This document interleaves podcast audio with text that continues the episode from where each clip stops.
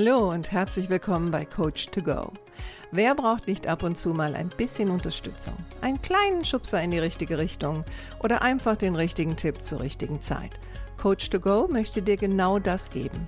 Und ich bin Heike Beck-Kobau und seit über 25 Jahren berate und begleite ich Menschen als Coach, Autorin und Mediatorin. Und ich würde mich sehr freuen, wenn ich auch dein Wegbegleiter sein darf. Hallo, herzlich willkommen zu Folge 132. Heute mit dem Thema lästige Gewohnheiten loswerden. Wer kennt das nicht? Diese kleinen Gewohnheiten, wo man im Nachhinein dann denkt, Mensch, das hätte man eigentlich auch lassen können. Ne? Also zum Beispiel vorm Fernseher Schokolade oder Chips essen zum Beispiel oder ähm, wenn man zum Beispiel am Computer etwas recherchiert und auf einmal lässt man sich ablenken und dann ist man total verzettelt und irgendwann ist wieder eine halbe Stunde rum und das, was man eigentlich gesucht hat, das hat man nicht gefunden, weil man sich dermaßen hat ablenken lassen. Oder manchmal können das auch so Sachen sein, wie zum Beispiel ähm, manche Leute, bevor sie das Haus verlassen, müssen mehrfach gucken, ob, was weiß ich, die Kaffeemaschine aus ist oder der Ofen aus ist. Einmal gucken ist ja jetzt auch nicht so das Problem. Aber manche stehen dann vor der Tür und gehen dann wieder rein und gehen wieder rein. Und das Ganze wird dann zu einer Gewohnheit. Und sobald etwas zu einer Gewohnheit wird, ist es auch sehr, sehr schwer, das wieder zu verändern. Und oftmals schleicht sich sowas ja auch ein. Und ich möchte dir heute ein paar Tipps an die Hand geben. Ähm, die kommen auch äh, durchaus aus der Hirnforschung, wie man lästige Gewohnheiten loswerden kann. Grundsätzlich sagt man in der Gehirnforschung, dass Gewohnheiten ähm, werden abgespeichert in gewissen Arealen im Gehirn und das ist im Bereich der Basalganglien. Diese Prozesse, die dort abgespeichert werden, sind aber mit dem bewussten Willen nur sehr, sehr schwer zugänglich. Das macht es auch so schwierig, ne? so eine eingefahrene Gewohnheit zu verändern. Und selbst Gewohnheiten, die für uns nicht gut sind, also die vielleicht schädlich sind oder uns nerven oder uns sehr viel Zeit kosten, auch die sind mit dem bewussten Willen relativ schwer aufzulösen, weil wir reagieren unbewusst auf Auslösereize oder auch Trigger genannt. Durch diesen Auslöser und das Verhalten, was dem folgt, wird dann quasi auch ähm, ein Bedürfnis gestillt, beziehungsweise das Bedürfnis nach der Belohnung, die am Ende hängt. Also es geht immer darum, es gibt einen Auslöser, dann kommt das Verhalten, was wir vielleicht ändern wollen, und nach diesem Verhalten kommt halt eine Belohnung. Und wenn ich jetzt sage, ich kann mich nicht einfach nur daran erinnern, wie soll ich denn das dann ändern? Ja, wenn man sagt, es ist schwer mit dem bewussten Willen das zu machen. Ja, indem man sich ein bisschen auf die Schliche kommt. Und das würde auf der einen Seite erstmal bedeuten, herauszufinden, was der Trigger ist. Und das zweite auch, was habe ich eigentlich davon, wenn ich immer wieder dieses Verhalten durchführe? Ne, in der Psychologie spricht man auch von einem Sekundärgewinn. Also wir haben etwas davon, wenn wir einfach weiterhin das tun, was wir tun, auch wenn es uns vielleicht stört oder wenn es vielleicht auch schädlich für uns ist. Bevor ich jetzt hier ein paar Tipps an dich weitergebe, möchte ich natürlich klarstellen, ich rede hier nicht über Zwänge.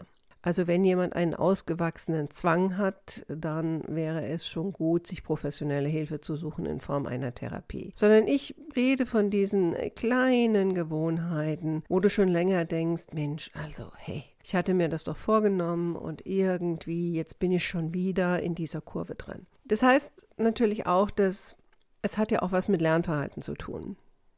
Und wenn wir mal schauen, es gibt ein Modell, das nennt sich die vier Stufen des Lernens. Und Stufe Nummer eins ist die unbewusste Inkompetenz. Also das ist der Punkt, wo wir gar nicht wissen, dass wir etwas nicht können oder etwas nicht erlernt haben. Das ist eigentlich ein schöner Zustand, weil uns stört ja nichts. Und dann gehen wir weiter in unserem Leben und entwickeln eine Wahrnehmung dafür, dass wir etwas nicht können. Ne? Also ich nehme immer ganz gerne das Beispiel mit dem Autofahren, wo vielleicht Teenager dann für sich merken, ne, scheiße, ich kann nicht Auto fahren. Ah, ich würde aber gerne Auto fahren, weil ich würde gerne mich mit meinen Freunden treffen oder unabhängig sein. Ne? Das wäre ja so quasi die Belohnung am Ende des Autofahrens. Aber ich kann es nicht.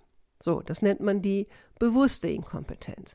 Dann gehen wir dazu über, ne, wir gehen in die Fahrschule, äh, wir lernen das Autofahren und vielleicht erinnerst du dich noch, je nachdem wie lange das auch her ist, dass das relativ anstrengend war. Ähm, besonders wenn du vielleicht ein bisschen Angst davor hattest, ob du alles richtig machen wirst oder wie ist das denn mit so einem ähm, Fahrlehrer dann auch im Auto? Hast vielleicht so ein bisschen Befürchtungen gehabt, dann war das teilweise ziemlich schwierig, weil man musste sich so viele Sachen merken. Ne? Also in Spiegel gucken, in Rückspiegel gucken, Seitenspiegel, Kupplung kommen lassen, welcher Gang, langsam Gas geben und so weiter und so fort. Das waren sehr, sehr bewusste Prozesse. Und es hat gedauert. Und das ist der Zeitpunkt der bewussten Kompetenz. Also wir müssen alles noch relativ langsam machen. Wir müssen sehr viel drüber nachdenken. Um dann irgendwann mit sehr, sehr viel Übungen kommen wir auf Stufe 4. Und die Stufe 4 ist die unbewusste Kompetenz. Das heißt, wir können es ohne drüber nachzudenken wie wir heute auch ins Auto steigen, irgendwo hinfahren. Und manchmal kommen wir am anderen Ende an und wenn wir ganz ehrlich sind, wissen wir gar nicht, wie wir da hingekommen sind, weil wir zwischendrin uns gedanklich mit allen möglichen anderen Sachen beschäftigt haben. Aber wir waren in der Lage, das Auto zu fahren. Das heißt, wir haben das so gut gelernt und so gut verinnerlicht, dass das ein Automatismus war, über den wir nicht mehr nachdenken mussten. Und es ist dann quasi eine Gewohnheit. So. Und wenn wir jetzt eine Gewohnheit verändern wollen, dann müssten wir jetzt wieder in diesen Bereich der bewussten Kompetenz und dort eine Veränderung herstellen. Wie kann das also gehen? Das erste wäre, würde ich erstmal sagen, ähm, herauszufinden, was hast du eigentlich davon, wenn du jetzt zum Beispiel abends vom Fernsehen die Schokolade oder die Chips isst. Und für manche bedeutet das, ja, das gibt einem so das Gefühl von, oh, Ne? Der Arbeitstag ist rum, ich kann mich jetzt entspannen, ich bin relaxed. Für andere ist es vielleicht das Thema, oh, wenn ich diesen, diesen Schmelz im Mund ne, spüre und auch diesen Geschmack, da fühle ich mich wohl, das macht mich glücklich, ähm, erinnert mich vielleicht auch an meine Kindheit. Jemand Drittes sagt vielleicht, naja, für mich ist das so eine kleine Belohnung am Ende eines harten Tages. Also erstmal herauszufinden, was ist denn der Belohnungsaspekt dieses Verhaltens, was du verändern möchtest? Was hast du denn davon? Dann geht es darum, den Trigger zu finden. Also ab wann geht es denn los? das ist ein wichtiger Punkt, weil letztendlich wirst du zu einem späteren Zeitpunkt wahrscheinlich dem Trigger nicht ausweichen können, aber du musst ja zwischen Trigger und Belohnung ein anderes Verhalten etablieren. Also musst du erstmal wissen, was genau ist denn der Trigger. Also ist das ähm, in dem Moment, wo du quasi in Richtung Couch gehst, bleiben wir mal bei der Schokolade, oder ist das, wenn so die erste oder zweite Werbepause kommt? Ist das, wenn du nochmal über den Tag nachdenkst und Revue passieren lässt? Das heißt, am Anfang steht eine Selbstwahrnehmungsphase.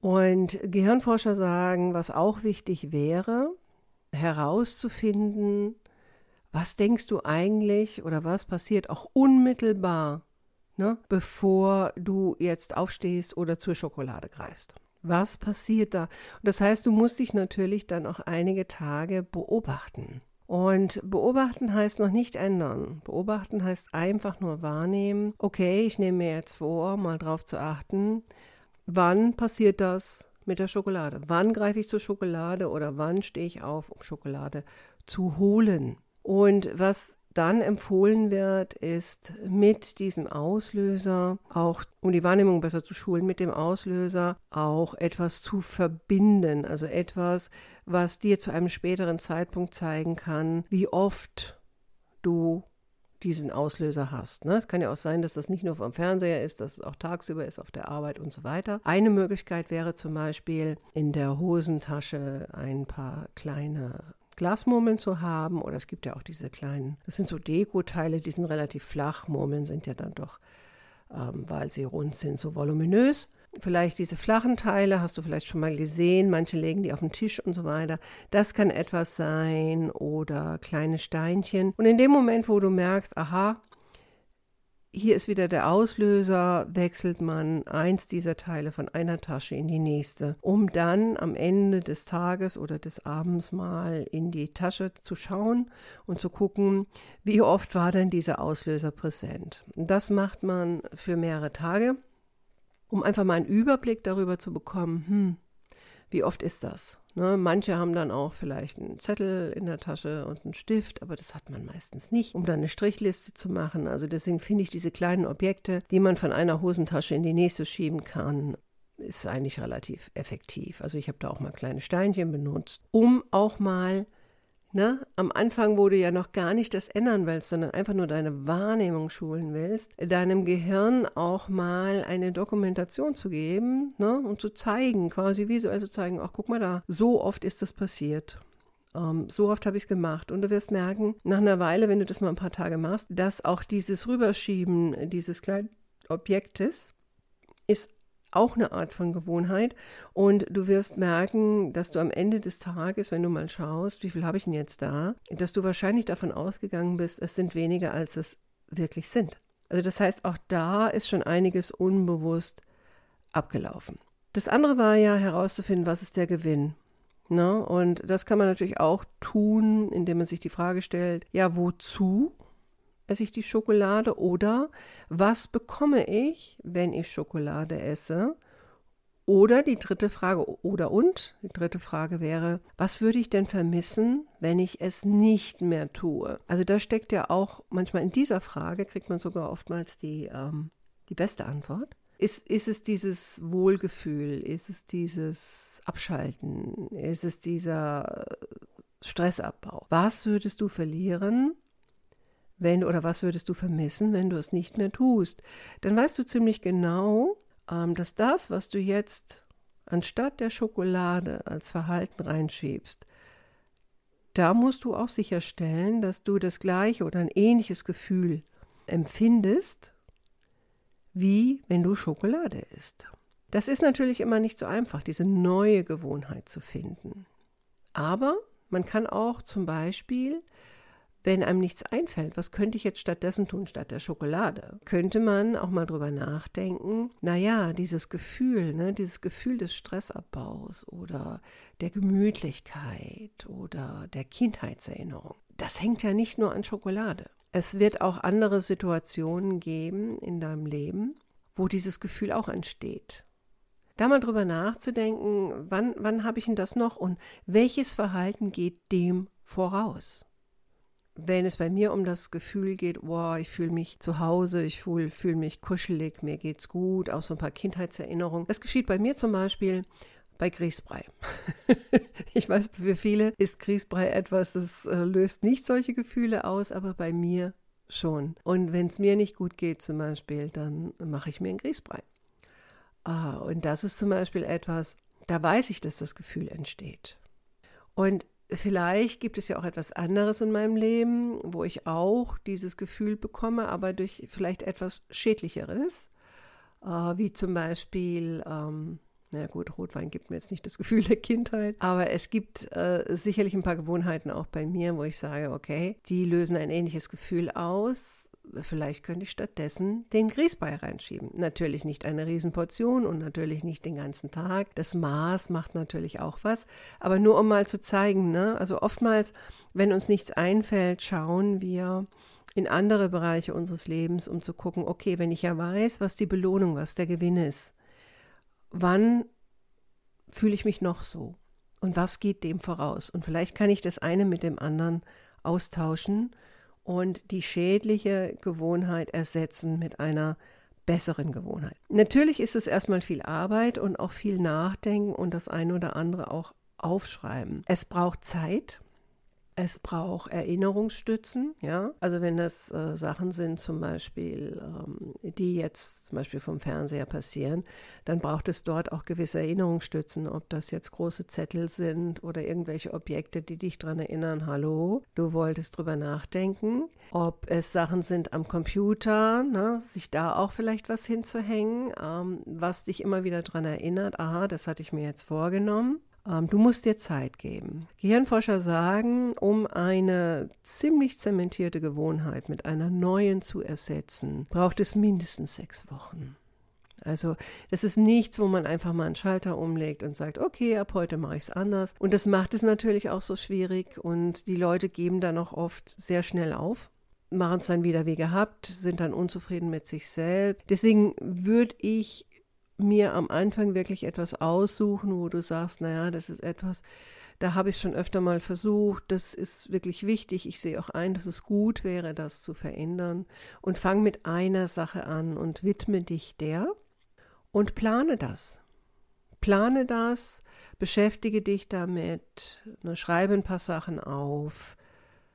Was ist der Trigger? Was ist der Gewinn, die Belohnung? Wann hast du noch das Gefühl, von einer ähnlichen Belohnung?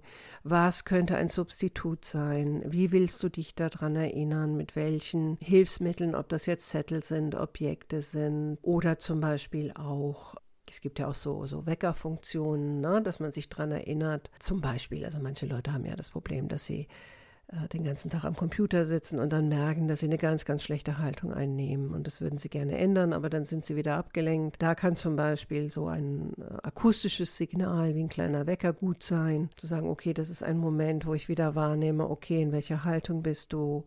Ne, setz dich mal anders hin, halt das mal ein, spür mal rein, wie sich das besser anfühlt und so weiter und so fort. Also es ist nichts, was man im Vorbeigehen macht, es braucht ein bisschen Arbeit, es braucht auf jeden Fall Zeit. Aber wenn du es durchhältst, mindestens sechs Wochen durchhältst, aber besser sind zwei Monate oder noch ein bisschen drüber hinaus, je nachdem, um was es geht, dann kannst du sicher sein, dass auch das wieder zu einer Gewohnheit wird. Und sobald das eine Gewohnheit ist und in deinen Basalganglien verankert ist, musst du auch nicht mehr drüber nachdenken. Dann wird sogar der Punkt kommen, wo du dich zu einem anderen Zeitpunkt nicht mehr erinnern kannst, wie war das eigentlich vorher weil ich mache das jetzt. Ja, das ist ja ähnlich wie, wenn man sagt, ne, man, will, man will mehr Sport treiben. Wenn man kontinuierlich dranbleibt und immer wieder diese Routine etabliert mit Hilfsmitteln, dann wird das auch irgendwann an den Punkt kommen, wo mir etwas fehlt, wenn ich das neue Verhalten nicht mache. Aber es ist ein Weg. Okay, gut. Ich hoffe, ich konnte dir das ein oder andere als Anregung mitgeben. Äh, wenn ich dir dabei behilflich sein kann, melde dich einfach. Jetzt wünsche ich dir mal eine schöne Restwoche und vielleicht bist du ja nächste Woche wieder dabei. Das würde mich freuen. Mach's gut, deine Heike.